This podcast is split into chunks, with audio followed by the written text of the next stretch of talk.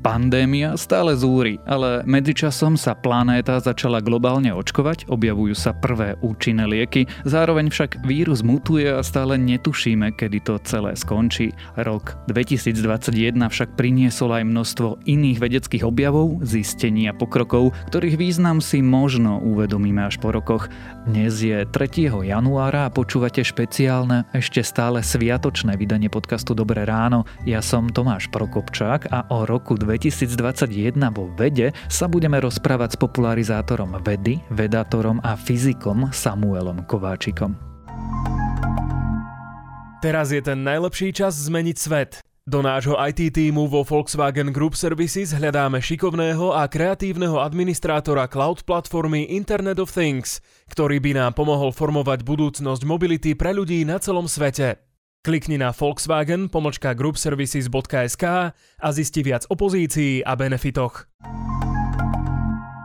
Mal som taký zvláštny sen.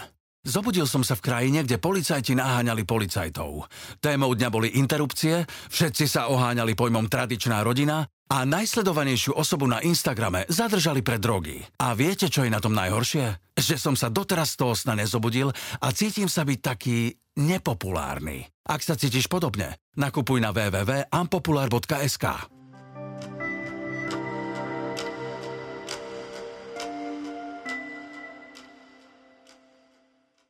Samo pre teba bol aký rok 2021?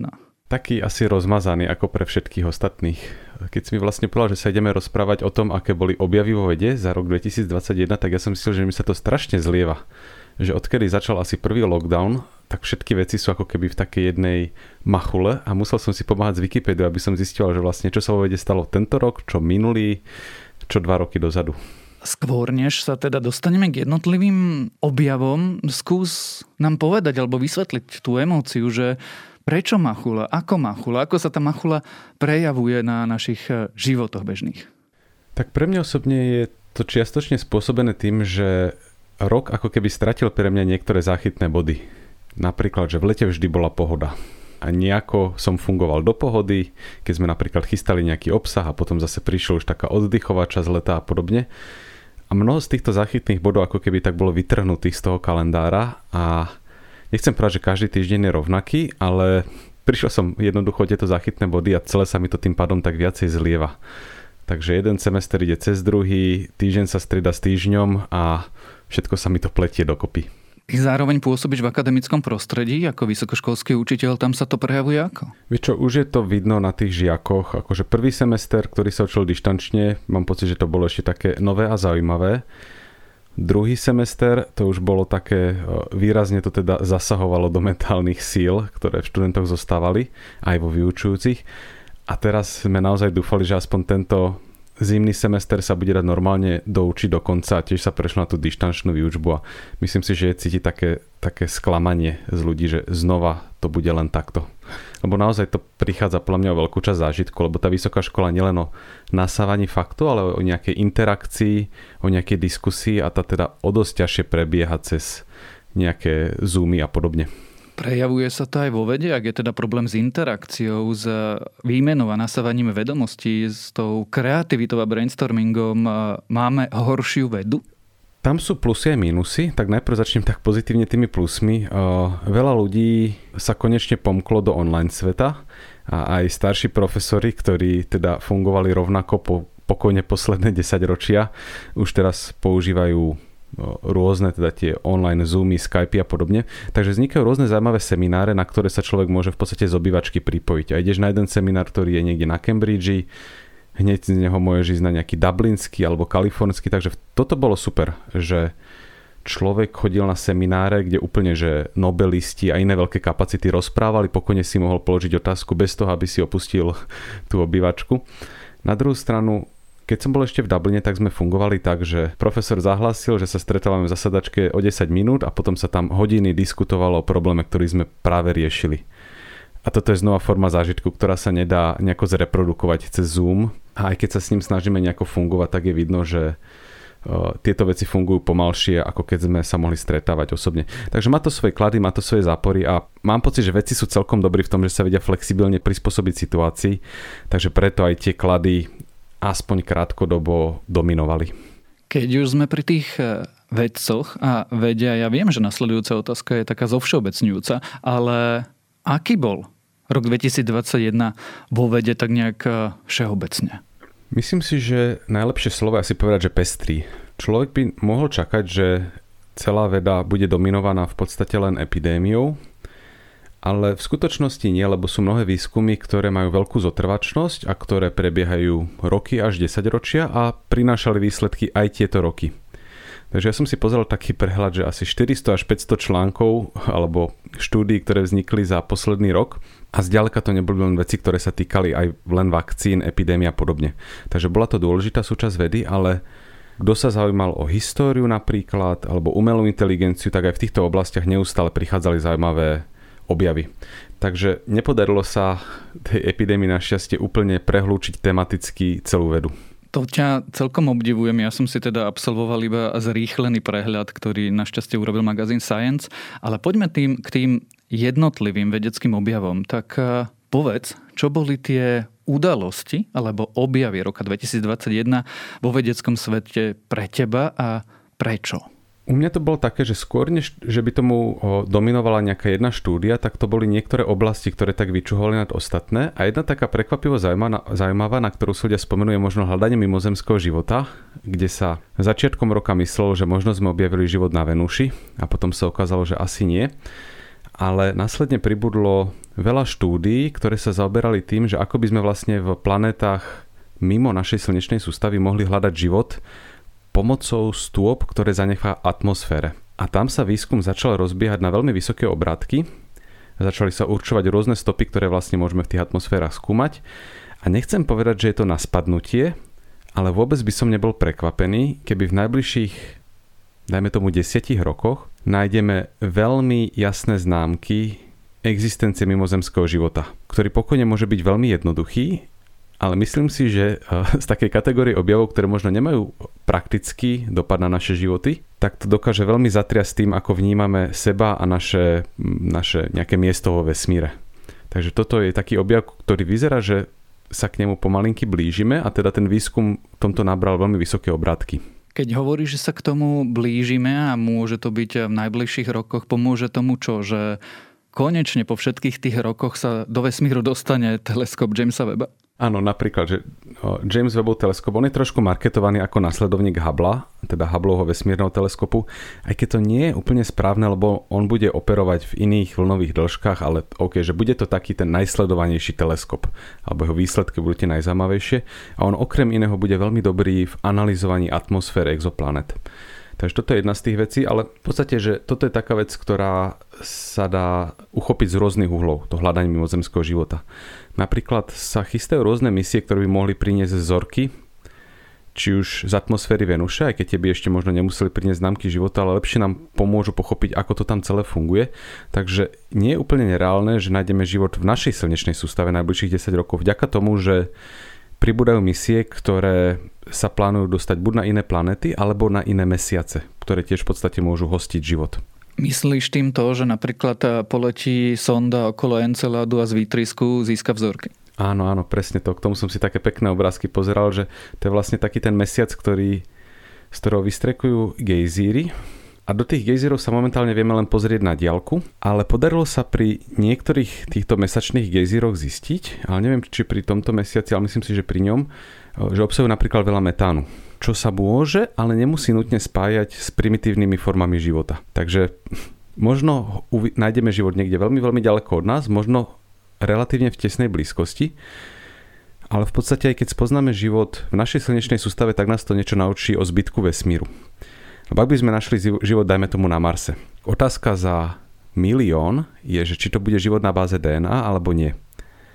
Ak áno, tak to znamená, že pravdepodobne život v celej slnečnej sústave má jeden pôvod a ľahko sa život presúva medzi planétami, napríklad na rôznych asteroidoch. Ak to nebude život na báze DNA, tak to znamená, že život vzniká relatívne často, lebo vznikol na Zemi a vznikol aj na Marse. Takže nás to niečo veľmi dôležité naučí o zbytku vesmíru. Ty keby si si mal typnúť, tak e, ktorá verzia platí? Úplne, že typ, ktorý nestojí za nič, je, že život vznikol o osve rôznych častiach slnečnej sústavy. Ale úplne pokojne sa v tomto môže miliť. Začali sme Venušou. Pripomeňme si, o čo tam s tým fosfánom išlo. V podstate sa našli, myslelo sa, že sa našli stopy fosfánu, čo je tzv. biosignatúra. Biosignatúra je niečo, čo vzniká alebo udržiava sa vplyvom života a bez prítomnosti života je to len ťažko vysvetliteľné. Ja použijem ako príklad niečo, čo v podstate nie je biosignatúra, ale dokonca technosignatúra, čiže známka pokročilej technologickej civilizácie. Tak ak by sa mimozemšťania pozerali na Zem, tak pred pár desaťročiami by si všimli, že v našej atmosfére je strašne veľa freónu. Čo je plyn, ktorý len tak sám o sebe nevzniká, je veľmi komplexný na to, aby vznikal spontánne a tým pádom tu muselo byť niečo, čo tento plyn vyrobilo. No a rovnako my keď sa pozeráme na tú Venušu, tak tam vidíme plyn, ktorý by tam asi nebol, ak by tam neboli nejaké formy minimálne mikroskopického jednoduchého života. Dorazí na slove asi, lebo nejde až tak o až tak zložitý plyn, aby sa nedalo vylúčiť, napríklad e, je Venuša veľmi vulkanická a vznikajú takýmto spôsobom tieto plyny.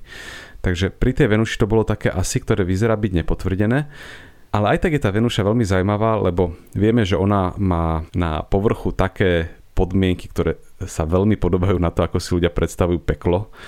Horúce, kyslé, husté prostredie, úplne nehostinné pre život. Ale postupne ako sa stúpa v atmosfére, tak tá atmosféra postupne chladne, stále je relatívne hustá a v dostatočnej výške sú tam také fajn podmienky, že v princípe si vieme predstaviť, že by tam mohol existovať napríklad život existujúci v malých kvapkách a preto sa dokonca aj rozmýšľa, že či v podstate Venuše nie je lepšia planéta na kolonizáciu ako napríklad Mars, s tým ale, že by sme nebývali na povrchu, ale bývali by sme v nejakých takých balónových obydliach niekde v horných vrstvách atmosféry. Čiže by sme sa vznášali podobne ako vo hviezdnych vojnách. Tak, tak podobne. A podobne ako možno tie mikroorganizmy v tých kvapkách. To je hľadanie mimozemského života? Čo boli ďalšie vedecké udalosti? Pre mňa ako fyzika sú vždy zaujímavé nové výsledky, ktoré prichádzajú z časticových urýchlovačov. A to je taká oblasť, ktorá žala 10 ročia sériu veľkých úspechov. Vďaka časticovým urýchlovačom sme pochopili, z čoho sa skladá hmota, to, že jadra sa dajú ďalej deliť na protóny a neutróny, to už sa teda vedelo predtým, ale zistilo sa, že aj tie neutróny a protóny sa ďalej skladajú z niečoho menšieho, z tzv. kvarkov. Toto teoreticko-praktické budovanie bolo završené v podstate objavom Higgsovho bozónu čo už bolo niekoľko rokov dozadu, bola za to udelená Nobelová cena a kladla sa veľká otázka, že a čo ďalej? Čo príde po tomto veľkom objave? Veľké nádeje sa vkladali do toho, že sa objaví tzv. supersymetria, čiže v podstate ako keby ďalšia sada častíc, ktoré sú v istom zmysle odzrkadlením tých častíc, ktoré už teraz poznáme. A toto sa trošku dúfalo, že toto bude druhá veľká vec, ktorá sa objaví napríklad teda v CERNE, a zatiaľ sa to nepodarilo. Čo je v niečom, slo, v niečom v podstate tiež zaujímavý objav, že absencia hociakých dôkazov pre supersymetriu. V niečom nás to teoreticky posúva, aj keď to teraz vyzerá, že to vylúčuje nejaké možnosti, skôr než ich potvrdzuje, ale aj o tom je veda. Vylúčiť to, čo si myslíme, že môže platiť. Na druhú stranu z časticových urýchlovačov prišli informácie o nezhodách, ktoré sa týkajú častíc, ktoré majú také zvláštne meno, že myóny. Ale to sú vlastne ako keby že takí ťažší bratranci elektrónov. S nimi sa dali robiť veľmi, veľmi presné pokusy a ukazuje sa, že teória nesedí s experimentálnymi výsledkami. Jeden taký experiment prišiel z Európy, druhý prišiel z Ameriky, z Fermilabu a znova sa potvrdilo, že to nesedí. Ja by som to uviedol do širšieho kontextu. Higgsov bozón, a veľmi zjednodušujem, bol posledným kúskom do skladačky štandardného modelu. To je prevladajúci spôsob fyzikálneho vysvetlenia sveta, o ktorom vieme, že je dobrý, lebo na základe toho máme prístroje okolo nás. Zároveň vieme, že je nekompletný, pretože mnohé veci, tmavú hmotu, tmavú energiu, nedokáže vysvetliť. A my teraz akoby hľadáme tie náznaky, kde sa míli, prípadne kde je ukrytá tá nová fyzika. Tak presne. My vieme, že ten model, ktorý máme vie neuveriteľne presne vysvetliť, ako funguje hmota, s ktorou prichádzame do kontaktu v bežnom živote. Ako fungujú atómy, ako funguje svetlo, ako spolu interagujú. Ale zároveň vieme, že napríklad nezahrňa gravitáciu. Takže minimálne v tomto ohľade je táto teória nekompletná. Zároveň nezahrňa častice, ktoré by mohli vysvetliť, čo je to tmavá hmota, čiže hmota, o ktorej vieme, že existuje, ale nedokážeme ju pozerať a nevieme ju vysvetliť. Takže v podstate sa teraz pátra po fyzike za štandardným modelom. Štandardný model je už to, čo poznáme, to, čo je dobre overené a všetko veľmi pekne pasuje dokopy, ale máme silné indície, že tento obraz nie je kompletný a hľadáme, že akým smerom tento štandardný model rozšíriť. No a toto je taký, taký zvláštny problém, že doteraz teória s experimentom v toľkých oblastiach sedela na toľko desatinných miest, že sme nemali indiciu, že ktorým smerom sa ďalej pozerať. Jednoducho to bolo úplne uspokojivá zhoda. A teraz sa tam konečne vďaka trpezlivosti začali ukazovať isté prasklinky. A ľudia cez tie prasklinky začali nahliadať a rozmýšľať, že čo by teda mohlo byť za tým štandardným modelom. Toto je však beh na veľmi dlhú trať. Zatiaľ experimenty ukázali, že v niečom je problém a teraz sa rozmýšľa, či je vlastne problém v tom výpočte alebo či naozaj sme objavili známky fyziky za štandardným modelom, takže podobne ako hľadanie mimozemského života, myslím si, že toto nepriniesie ďalší rok veľké rozuzlenie, ale výrazný progres nastal aspoň v tomto, že dve veľké nezhody sa objavili. A k ním sa vrátime, a teda vrátime sa k tvojej predchádzajúcej odpovedi. Ja tu mám poznámku, že míonov sa týkajú dve veci, ktoré sú zvláštne. Prvá je, že magnetické vlastnosti úplne nesedia s tým, ako hovorí predpoveď. Druhá, že isté beauty kvarky sa rozpadajú na elektróny a miony v inom pomere, ako hovorí tento model. To sú tie objavy? Áno. To sú tie nezhody medzi teóriou a experimentom. Lenže problém je, že tie teoretické počty, ktoré sa k tomu robia, sú extrémne, extrémne zložité a zahraniajú isté predpoklady, pri ktorých nie je jasné, či sú dokonale opodstatnené. Takže je ešte aj možno také vysvetlenie, že vlastne sme neobjavili novú fyziku v experimente, ale zistili sme, že trošku zle robíme teoretické výpočty. Každopádne, ak je toto náznak nejakej novej fyziky, tak to môže predurčiť vývoj tejto oblasti pokojne na najbližšie 10 ročia. A pravdepodobne si to bude vyžadovať experimenty, ktoré sú extrémne detailné a zbierajú dáta dlhé, dlhé roky. V tomto fyzika minimálne časticová už asi ukončila takéto obdobie, kedy sa dajú robiť objavy na počkanie a keď teraz človek pozera prednášky ľudí z CERNu, tak oni v podstate vedia, že no na to, aby sme vám dali túto odpoveď, tak musí bežať urýchlovač ešte ďalšie 4 roky, dajme tomu. Lebo oni si vedia spočítať, koľko nazbierajú dát a že ak je to tak, ako si myslia, tak musíme čakať 4 roky, aby sa nám nahromadil dostatočný počet dát. Takže trošku stráca táto oblasť ako keby na dynamike týmto. Nebudem sa ťa opýtať, kedy sa z náznaku stane formálne objav. Opýtam sa inak. Videli sme v dátach signál s väčším množstvom dát sa ten signál posilňuje alebo naopak zoslabuje? Pretože už v minulosti sa stalo, že čo vyzeralo ako anomália sa neskôr ukázalo iba ako šum pozadia alebo chyba výpočtu. V tomto prípade uh, sú ľudia minimálne opatrne optimistickí kvôli tomu, že čím viacej dát sa zbiera, tak tým solidnejšie tie dáta vyzerajú byť. Čiže čím je robustnejšia štatistika, tak tým ten výsledok ako keby je stabilnejší, nehybe sa niekam preč. Ale znova, že toto ešte netreba brať ako záruku toho, že je to skutočný objav. Takže, takže ja by som radšej povedal, že e, sme opatrne optimistickí. Prešli sme si sledovanie mimozemského života, prešli sme si svet časticovej fyziky. Čo ďalšie ťa tento rok zaujalo? No sú také dve oblasti, ktoré spolu úzko súvisia a podľa mňa aspoň o jednej z nich sa rozpráva relatívne málo. Prvá z nich je umelá inteligencia, o tej sa rozpráva dosť veľa a druhé je tzv. Brain Machine Interface, čiže prepojenie medzi počítačmi a mozgom. Čiže taká oblasť, o ktorej podľa že väčšina ľudí nevie, že v tom, tejto oblasti sa deje nejaký výskum, ak ho práve nerobí Elon Musk, ale v podstate vo veľkom sa pracuje na tom, že ako prepojiť náš mozog s externým svetom, keď to tak vulgárne poviem, že pomocou káblikov. Či pomocou nejakého normálneho dátového rozhrania. Tá úplne prvotná motivácia je taká, že je veľa ľudí, ktorí majú napríklad narušené nervové spojenia a prišli o niečo, napríklad o schopnosť ovládať svoje končatiny práve kvôli nejakej mechanickej poruche. Takže otázka, že či by sa toto nedalo opraviť tým, že sa znova vulgárne povedané, že predrátuje niečo že sa proste prepoja mechanicky buď ich časti mozgu alebo časť mozgu s externým senzorom. Čo je ale vec, ktorú ľudia dlho predpovedali, že sa stane. Že sa pokúsime nejako prepojiť našu mysel so strojmi. Čo sa zatiaľ deje len tak, že pozeráme do mobilu a nejako akože len tak myšlienkovo sme s nimi prepojení, ale teraz by sme boli aj doslovne. A sú ľudia, ktorí hovoria, že toto je spôsob, ako môžeme udržať kontakt so stále lepšou a lepšou umelou inteligenciou, že jednoducho, že my sa tiež čiastočne prepojíme s tými strojmi a pomocou nich nejako rozšírime kapacity vlastnej mysle. Čo je že úplne, že, že v podstate sci-fi predstava. Na druhú stranu je to natoľko dôležitá téma, ktorá môže ovplyvniť fungovanie spoločnosti, najbližšie 10 ročia, že by sme sa o tom mali rozprávať a mali by sme si vyjasniť, že čo chceme a čo nechceme od tejto technológie.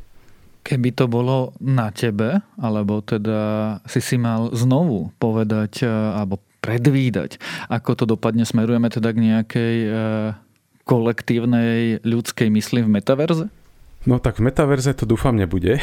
E, minimálne nie v takom, ako, ako bol teda nedávno predstavený Markom Zuckerbergom.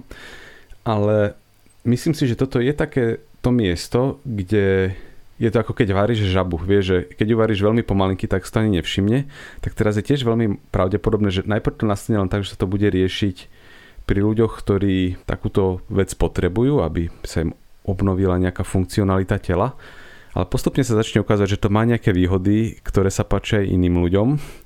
A nastane nejaká taká verzia, že sa ľudia budú mierne modifikovať pomocou technológií. Už teraz akože sú úplne také tie primitívne veci, že niekto si dá pod kožu čip, kde má platobnú kartu napríklad uloženú, čo ale v podstate, že nie až tak veľmi zaujímavá, dokonca by som povedal, že banalita. Ale v princípe nie je vylúčené, že by sme mohli mať znova v horizonte 10 ročí nejaké zariadenie, ktoré by ti rozšírilo zmysly. Že by napríklad bolo schopné vnímať vlnové dĺžky mimo viditeľného spektra. A môžeš mať zrazu záchranárov, ktorí vidia v termálnom spektre. Dajme tomu úplne, že prvá takáto vec. A teraz je otázka, že či takéto niečo chceme robiť alebo nechceme robiť. Zvážiť si tie pre a proti, ktoré to môže priniesť a v podstate toto isté, preto som to aj spomenul v súvislosti s tou umelou inteligenciou, že toto isté platí pre ňu, že ona má obrovské benefity, ale zároveň môže priniesť obrovské negatíva a ide o vec, o ktorej by sme sa ako spoločnosť mali rozprávať, aby sme si vytýčili tie hranice, za ktoré nechceme, aby táto technológia mohla zasahovať. A podľa mňa, že pri tej umelej inteligencii nám už trošku ušiel vlak. Teraz sa už rozpráva o tom, že aké napríklad radikalizačné účinky na, mladý, na mladých ľudí môžu mať sociálne siete, ktoré sú riadené umelou inteligenciou a dátovými algoritmami a tam tá diskusia nestihla nejako riadne prebehnúť a teraz v podstate už len sledujeme tie následky. Dá sa s tým niečo robiť, alebo e, dá sa podľa výsledkov tej debaty riadiť? Pretože ja mám obavu, že síce my sa možno dokonca aj na globálnych etických štandardoch dohodneme, ale vždy sa nájde hráč, ktorý to jednoducho nebude používať. V tomto sú najťažšie tie krízy, ktoré prichádzajú po malých krokoch. Keby nás na svet smeroval asteroid, tak som si pomerne istý, že svet by sa dokázal zomknúť a ja neviem, pripraviť nejakú raketu, ktorá by do ňoho narazila a odklonila ho, ako sa mimochodom nedávno začalo testovať. Ale máme mnohé hrozby, ktoré sa plížia postupne po krokoch a tým pádom nemajú taký ten aktivačný moment, ktorý buď vyvolá tú diskusiu, alebo prípadne vedie k tým krokom, ktoré potom tá diskusia môže priniesť. A toto sme videli teda v tom, ako sme zaspali pri umelej inteligencii. Videli sme to, ako sme dlho spali pri klimatickej kríze, kde v podstate postupne sa situácia zhoršuje každý rok a kým nebude nejaký rok výbušný, tak evidentne sa celý svet nerozhýbe poriadne. A to isté mám pocit, že sa bude deť aj v tejto oblasti, že bude to prichádzať po malých krokoch a tým pádom tam nebude ten aktivačný moment, aby sa ľudia nejako zomkli a vzopeli v podstate. Aby som to ešte skomplikoval, tak eh, hovoríš o umelej inteligencii, hovoríš o prepojení človeka s technológiami až takom, že človek sa stane súčasťou technologického sveta. A navyše, tento rok firmy hlásili významné pokroky v kvántovom počítaní. Toto je technológia, o ktorej sa rozpráva roky, že príde a môže priniesť takú revolúciu, akú priniesli klasické počítače. Čo treba povedať, že spätne sa ukazuje, že možno to boli až trošku nadšené zvolania. Na druhú stranu, kvantové počítače vyzerajú byť alebo minimálne, že mať ambíciu byť jednou z dominantných technológií nadchádzajúceho Nechcem povedať, že storočia, to sa môže veľmi zmeniť, ale minimálne nadchádzajúcich 10 ročí. Kým normálne počítače operujú s jednotkami a nulami, ako sme zvyknutí, tak kvantové počítače dokážu operovať s kvantovými stavmi, ktoré sú niečo medzi jednotkou a nulkou. Čo im na prvý pohľad prináša zaujímavé možnosti, ako keby v podstate robiť viacej výpočtov naraz. Čo trošku znova vulgárne zjednodušené, ale toto je nejaký ten koncept základný tejto technológie. A ono ide v podstate o veľmi starú myšlienku. A kvantová informatika má svoje počiatky zhruba v období, kedy vznikala kvantová fyzika ako taká. Len sa ukázalo, že je to veľmi technologicky náročné operovať s tzv. kvantovými bitmi, alebo ako sa ponovom hovorí s qubitmi. A to, v čom sa teraz pretekajú mnohé firmy, je, že ako urobiť čo najväčší kvantový počítač, ktorý by dokázal operovať s čo najväčším množstvom takýchto qubitov. A sem tam niekto zahlási, že sa danej firme podarilo dosiahnuť tzv. kvantovú nadvládu. To znamená, že nejaký výpočet dokážu urobiť rýchlejšie ako klasické počítače. Oni tie kvantové počítače operujú s veľmi malým množstvom qubitov momentálne, ale tie výpočty dokážu byť v istom režime o toľko efektívnejšie, že dokážu aj tak prebehnúť typické počítače alebo dokonca super počítače. Takže veľmi veľa vedeckých objavov sa týkalo progresu vo vývoji kvantových počítačov a zároveň vo vývoji kvantovej komunikácie. Lebo oni prišli také správy, že tak keď sa objavia kvantové počítače, tak klasické šifrovanie môže ísť do koša, lebo oni to dokážu rozlúsknuť, lebo dokážu robiť veľa výpočtov naraz. Čiže preháňanie minimálne v dvoch oblastiach. Poprvé, že tie výpočty stále môžu byť pomerne zložité a veľmi drahé. A po druhé, my v podstate aj to klasické šifrovanie vieme zmeniť tak, aby to nebol až taký veľký problém. To je prvá vec. A druhá vec je taká, že tie kvantové počítače vedia priniesť formu komunikácie, kde dokážeš zaručiť, že ťa nikto neodpočúva čo je v mnohých ohľadoch extrémne cená vec a pracuje sa teda veľkom na tom, že ako urobiť eh, v podstate kvantové formy komunikácie. Úplne na štýl, to ešte nie je, že by sme si my teraz dvaja volali spolu a vedeli by sme povedať, že nás nikto tretí neodpočúva. My vieme, že nás odpočúva, keďže nás sa počúva režia. Presne, že, ale že v princípe, keď už sa tá technológia vyladí, tak potom by sme si v budúcnosti vedeli povedať, že aha, niekto nás sledoval že tento rozhovor bol odpočúvaný. Momentálne to skôr funguje na jednoduchšej úrovni, že chceš niekomu poslať zašifrovanú správu, relatívne krátku, napríklad nejaké heslo do bitcoinovej peňaženky, dajme tomu, a chceš to urobiť tak, aby si vedel, či sa to niekto dozvedel alebo nie. Pošleš prvú polku, skontroluješ, či sa to niekto odpočúval alebo nie, a keď nie, tak potom pošleš druhú polku, napríklad. A na tomto sa vo veľkom pracuje a toto je technológia, ktorá v podstate vieme, že funguje, a teraz otázka je, že ako sa to dá naškálovať tak, aby to mohlo mať potom nejaké praktické využitia. To ma privádza k otázke, či kvantové počítače sa budú môcť stať nejakým univerzálnym počítačným strojom, alebo vždy budú mať len veľmi špecifické úzke využitie. To si mi dobre nahral, lebo ja som teda v úvode povedal, nevrátil som sa k tomu, že oni sú dobré na nejaké typy výpočtov.